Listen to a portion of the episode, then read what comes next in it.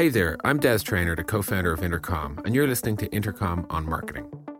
Chapter 1 Marketing in Year 1. The most important tasks for any early stage startup are simply to write code and talk to users. When we started Intercom, the latter was my job.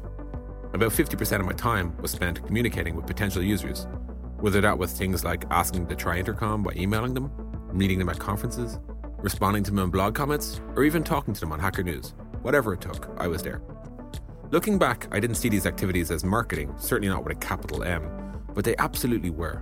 They allowed us to reach an entirely new audience who never would have heard of Intercom had I not talked to them. If you were to look at the first 100 paying customers for Intercom, I'd bet most came from one of these channels. Probably the most common question I get about this phase of Intercom is some version of, Where did you get all the time to do this? My answer never changes. It's the same place we got the time for writing code, designing our product, raising capital. You have the time, you've just decided that these tasks are a lower priority. I didn't decide that.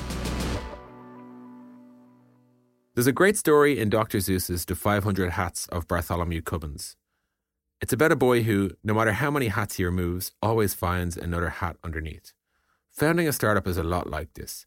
You're likely going to wear multiple hats and juggle them continuously. In the very early days of Intercom, the marketing hat fell on my head, but I'd be doing marketing a huge disservice if I said that's what I thought I was doing. I didn't have a perfectly mapped out content strategy, I didn't have an acquisition strategy. The plan was really simple get people to learn and talk about Intercom. So I was the person responsible for things like writing the blog, meeting people at conferences, and speaking on stages. These tactics worked because they appealed to the types of people we were selling to. Writing articles about how to run a SaaS business, how to scale a SaaS business, grow your audience, pick your features, that was the best way to reach our audience, which were people working in SaaS companies just like Intercom. Our audience was approachable, attainable, and addressable.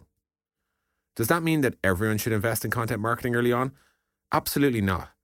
Depending on your industry, your customer type, and your addressable market at your disposal, picking the wrong marketing tactic can leave you dead long before you've even started. Let's say you're building a new iPhone game aimed at children under 12. Opinionated articles on the industry aren't going to help you get traction. At a fundamental level, marketing is all about reaching people, and you can't reach people in ways that they're not reachable.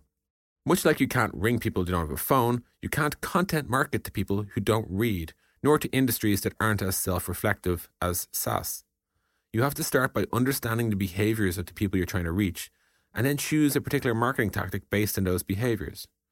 Let me talk through a couple of examples. If you're selling a cool new piece of technology to developers like, say, Twilio are, community focused activities like meetups are going to work a lot better than paid advertisements. If you're selling clinic management software to dentists, then speaking at or sponsoring a dentistry conference will probably outperform social media.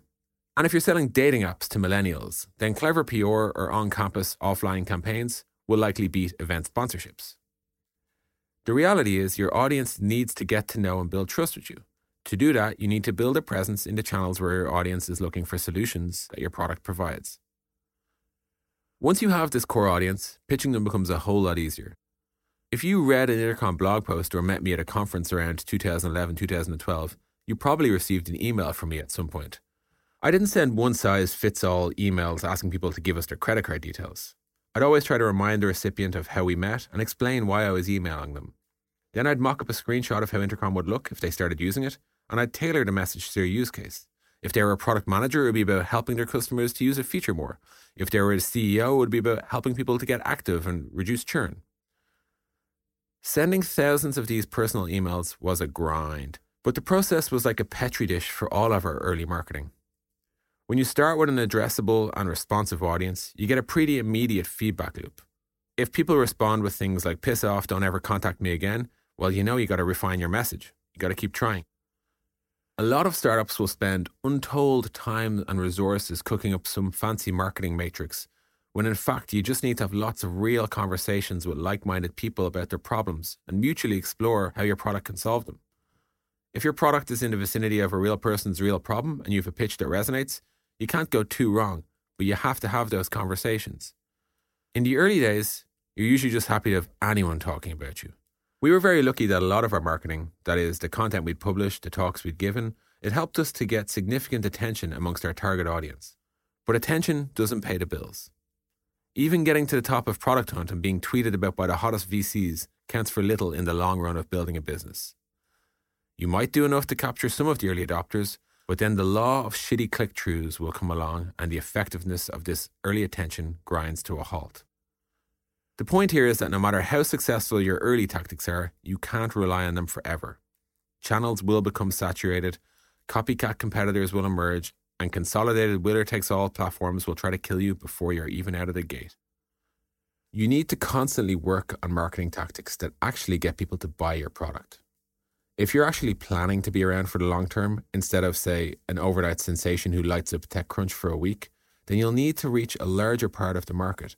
And that requires a new set of channels from things like PR to paid acquisition to SEO. You'll need all of this to survive. Good luck out there. This has been Intercom on Marketing.